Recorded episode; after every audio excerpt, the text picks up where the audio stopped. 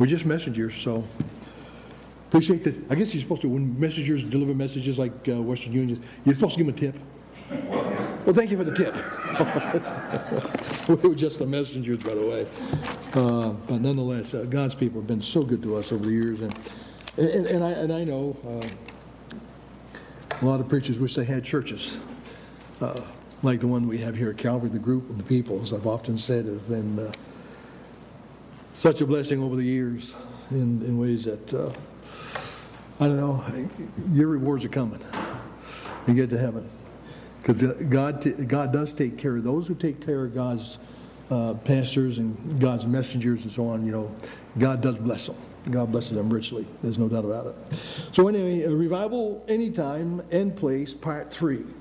Or you could say it, uh, a revival anytime, any place, anyhow. So Psalm 63, we're looking at, uh, we, have actually spent the last two messages in verse 1, and we'll spend today in verse 2. And uh, a little reference back to verse 1. Uh, the Bible says, O God, thou art my God. Early will I seek thee. My soul thirsteth for thee. My flesh longeth for thee in a dry and thirsty land where no water is, to see thy power and thy glory, so as I have seen thee in the sanctuary. And so, as we continue to glean important lessons from Psalm 63, in order to understand steps that we can take to experience personal revival anytime we need to. And that's the important aspect of Psalm 63 is to help us to realize that if we're just going through a bad day, we can have revival. It may have to be a lunchtime revival where you say, Man, this morning was a total disaster. And Lord, I need to have some time with you. And you go out and get some FaceTime with the Lord on, at lunch hour. And you kind of go through a mini revival and you get back in somewhat refreshed. Uh, Wednesday night is one of those. It should be a revival time. At least you've already had Monday, Tuesday, and all, all of Wednesday out in the world. Uh, it's not a lot of, it's, it's, not a beautiful world to be out in. I mean, the, as you look at the scenery, it may be, but uh, we're living in very dark times getting darker uh, with each and every passing day. The morality is the immorality is increasing exponentially.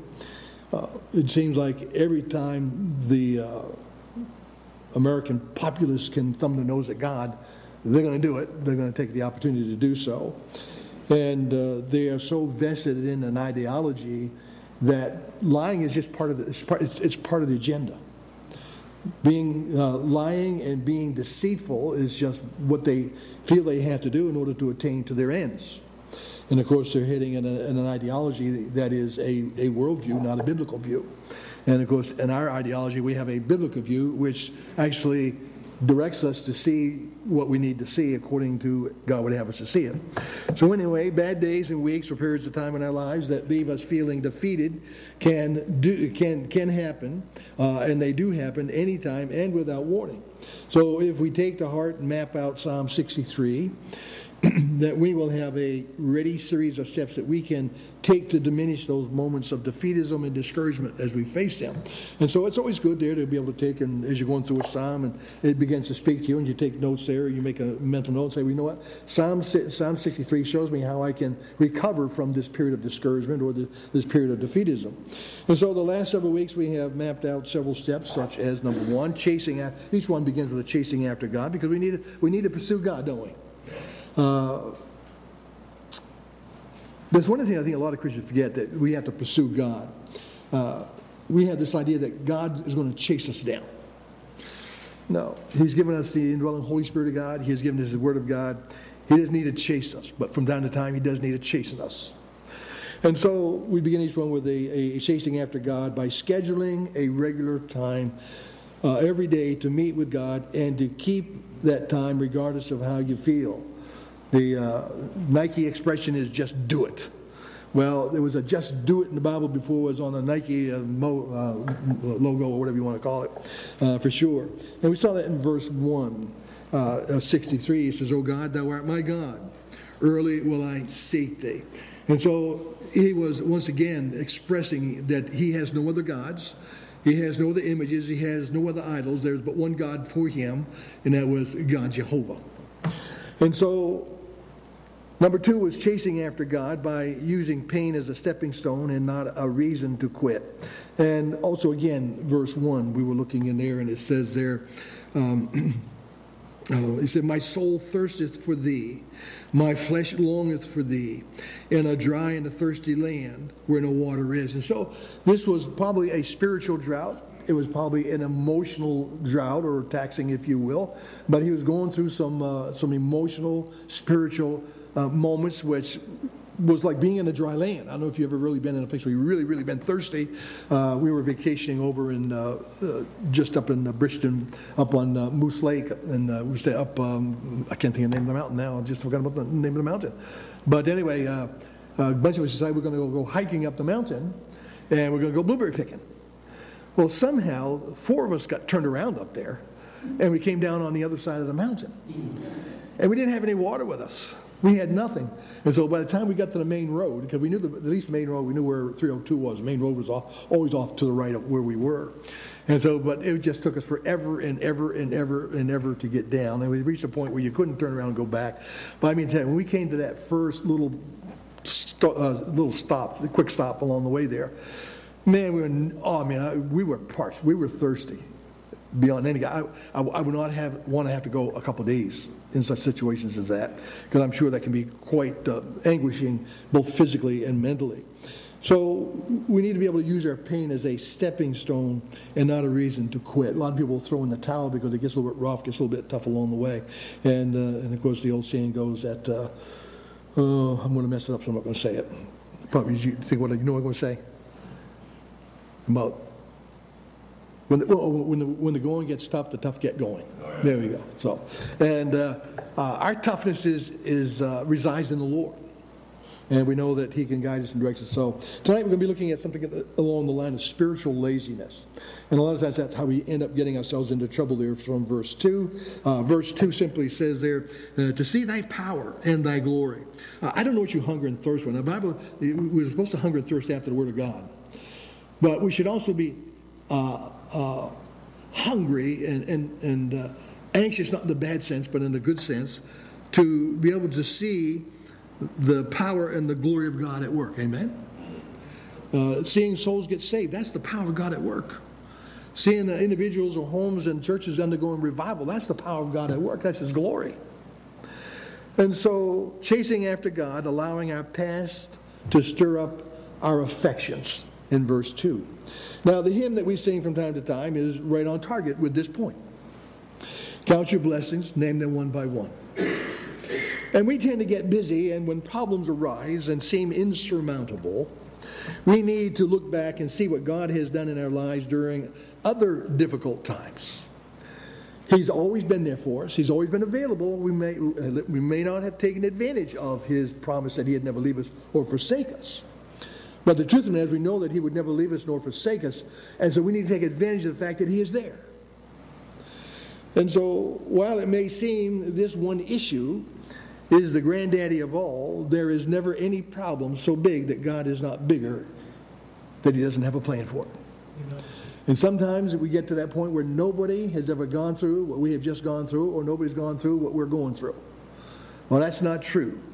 The devil's told you a lie, you bought into the lie, and you have to realize is that there's, there is nothing new under the sun. Uh, there is no temptation but such as is common to man, which means that someone's done it or gone through it and had to deal with it at some point in their lives.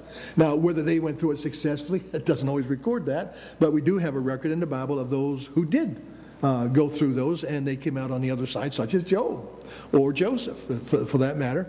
Uh, they came through their trials uh, good as gold. I mean, it wasn't an easy, it was not an easy uh, time. Uh, we know that Job suffered greatly. We know that uh, I believe Joseph also suffered greatly, um, perhaps maybe more emotionally than anything else. And of course, uh, losing his freedom by being a servant uh, in the house of Potiphar than being a, being a servant to the jailer, if you will. But while it may seem that the one thing that we're going through at the time is that granddaddy of all, uh, God is still bigger than the problem. So Moses sent 12 spies. Amen? Moses sent 12 spies into Canaan, and all 12 spies saw the same things, the same incentives, and the same obstacles. They saw them, what one saw, the others ones all saw. So 10 gave an evil report. Two gave a very positive report. What was the difference? Well, the two spies remembered the greatness of God. And as they looked around the land and they saw the walled cities and they saw the giants and they saw the well armed, whatever it was that was in the armies and the different people in there, uh, they saw them through the eyes of God. And it's amazing how you can see things differently when you're allowing God to direct your vision. And that's important. Our focus and our vision must be uh, initiated from God, which means that we, we have to have a relationship with God. Uh, even as a Christian, I say that as a Christian, a relationship, one that is a relationship where we're in harmony with God. And we sense that, and that's the first thing we see. We look at something and say, wow, but my God's still bigger. My God's greater along the way. So anyway, the ten spies forgot about their past experiences with God. Now that's that's sad commentary on all of this. They had been 40 years wandering through the wilderness. And that means even that next generation who had gone through the wilderness with them saw the same things that God had done for them. So the ten spies forgot about their past experiences with God. The two spies remembered the greatness of God as they had gone through the wilderness wanderings. The ten focused on the strength of the opposition with, diminished, with a diminished view of God. The two spies, looking through the lens of God's greatness, saw a diminished opposition. My God is bigger. My God is able. Uh, we ought to sing that song, My God is so strong, my God is so big, and so on like that. And those are kids' songs, but you know what?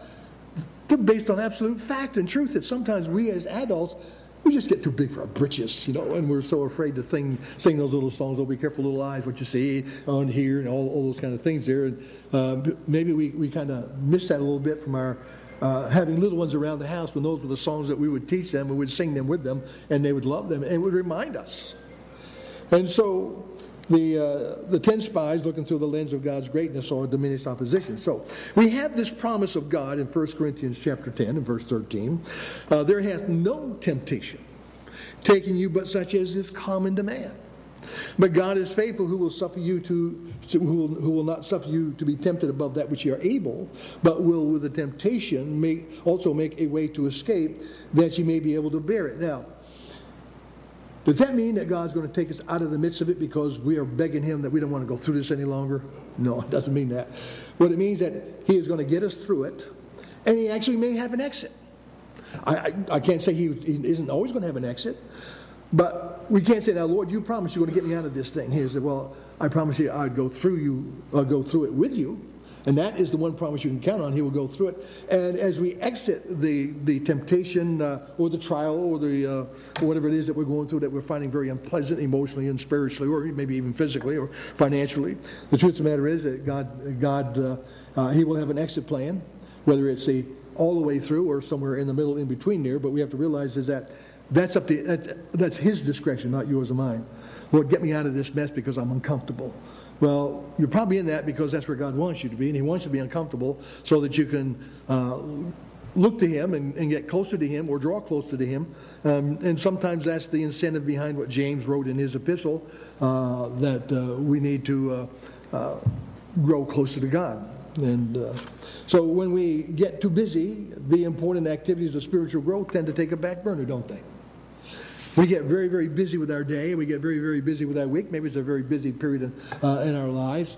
And uh, we begin to realize it, has been, it's been hours, it's been days, it's been weeks, maybe months, maybe it's been a year, and we haven't even taken time to pray really adequately. Uh, we, we prayed together with the pastor in church and maybe in the Sunday school class, so on, and that's when we open our Bibles. But in the meantime, we don't really have any personal time with God because we've just been too busy. Well, the truth of the matter is that that is that's a growing weakness that just kind of well, we become less convicted about it as time goes on until some catastrophic event happens in our lives. And so we find ourselves being overcome by life, the issues of life, and rather than instantly thinking on our past experiences with God, we allow the flesh to take over. And the flesh will beat you down trying to get what it wants. It'll beat you down spiritually trying to get what it wants uh, from the world, if you will. So when we think of the miracles God did in the midst of Israel in their wilderness, wanderings and uh, parting the Red Sea, turning undrinkable water into refreshing, healthy water, water from a rock. The fact is that their, their clothing didn't wear out all 40 years in the wilderness wanderings. And all the things that God did for them, the, the provision of, of, of, of, of the fire by night and the pillar of cloud by day. When to rise up and move and when to halt and settle down for a little bit. And all the things that God did for them. And they, and they, they knew that there was a God. And yet, these 10 spies came back and was able to convince all those others that the God who parted the Red Sea, the God who brought water from a rock, the God who was with them on a continual day to day basis and manifested himself by giving them manna every single day. Now, that was God's gift to them, that manna every day.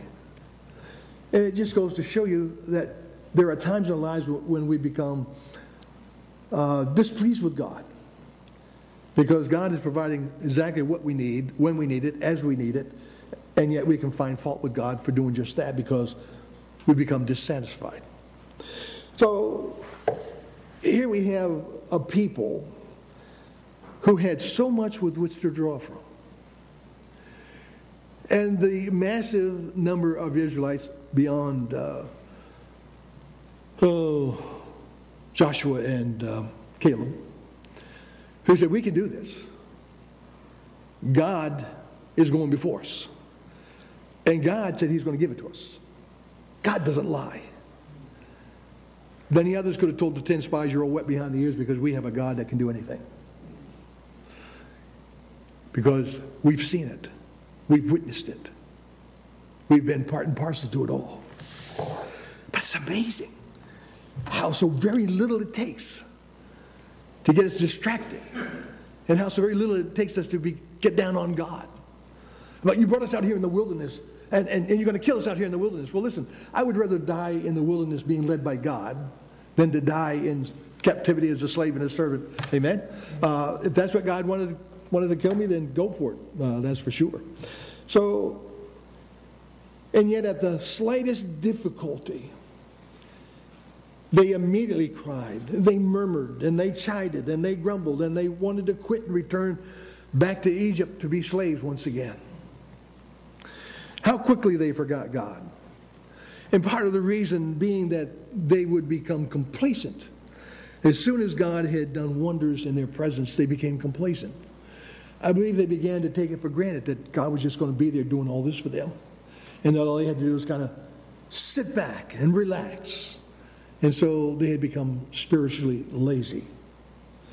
And so, rather than talk about the greatness and the strength of God, they would quickly find fault with God. Now, some of the Psalms David penned were times when he reminisced about how God had always been there for him lamenting the times when he had not been. I'm sure that we can all identify with that. The times that we can lament that we hadn't been with God as we should have been, but God has always been with us. And so he would recount.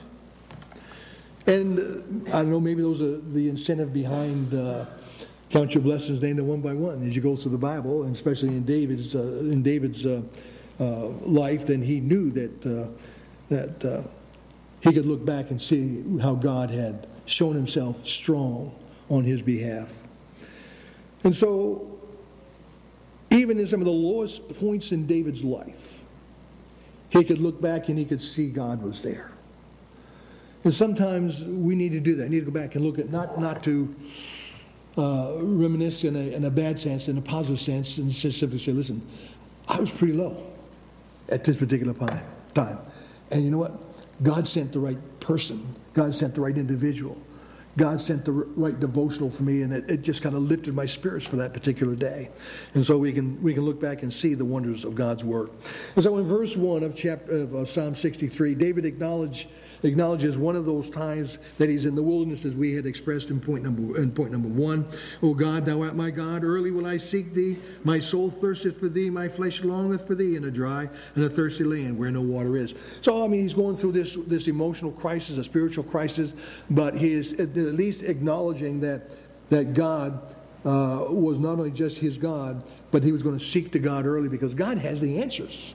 Isn't that what Peter said when Jesus talked to him about it? And he said, Well, who do men say I am? He said, Thou art the Christ, and so on. And, and he asked uh, Peter, he said, Well, are you going to go like the other 70 did, walk away from me? And he said, No, uh, because you have the words of life. And so we have to recognize that God does have answers. the answers that we need. And so he commits them. David commits himself to rising early to spend time with God to prepare his day. And if you're going to be a king, if you have any great responsibilities, then meeting with God is important. Uh, making sure that you do, uh, and you do it adequately so, so you're prepared for the day. Uh, and number, uh, the other thing I heard is that his soul, David's soul,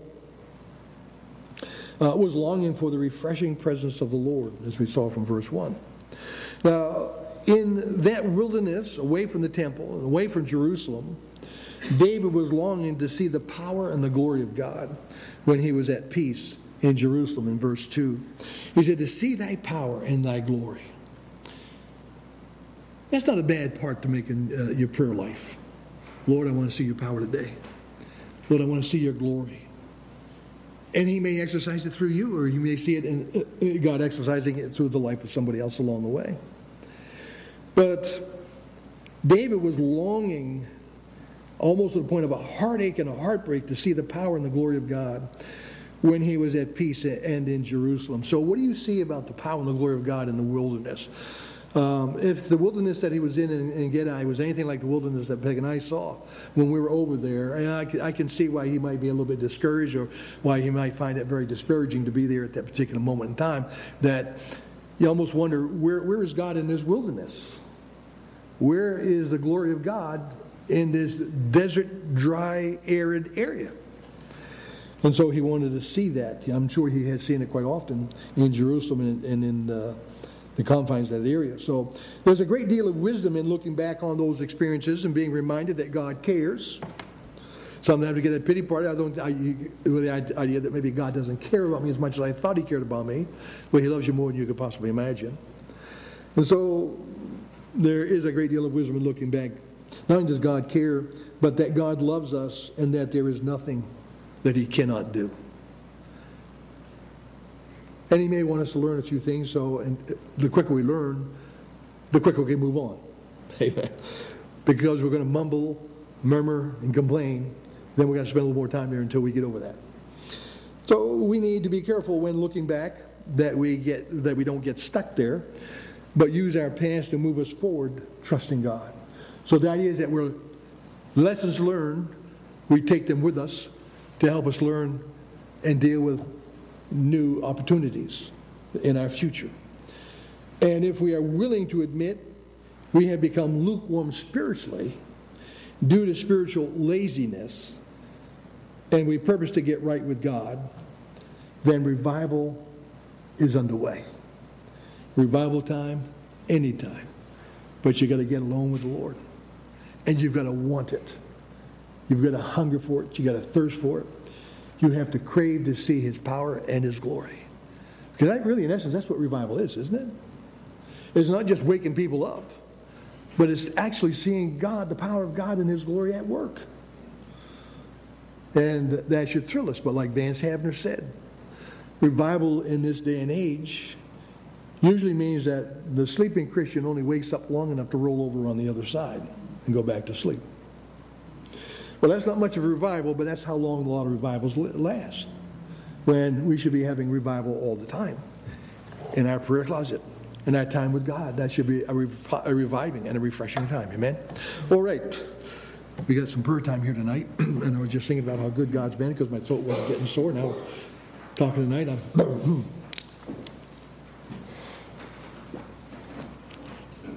Remember the Boz, the Ruby, and uh, I forgot to change it on our list here, but uh, remembering the Boswell family and the uh, graduating home of uh, Willie to the Lord. Uh, I did add Jack, Jackie Laborie, uh, my granddaughter. Uh, Peg, when did, she, when did Tammy say she's due? In June. In June, okay. I put down spring slash summer. That'll work. All right, I don't think I added it. Oh, yeah, my, I, my sister talked, I talked to her a couple times um, this week already. And uh, my brother-in-law has been in and out of the hospital. Complications from kidney problems, kidney stones, stents, infections, one after another.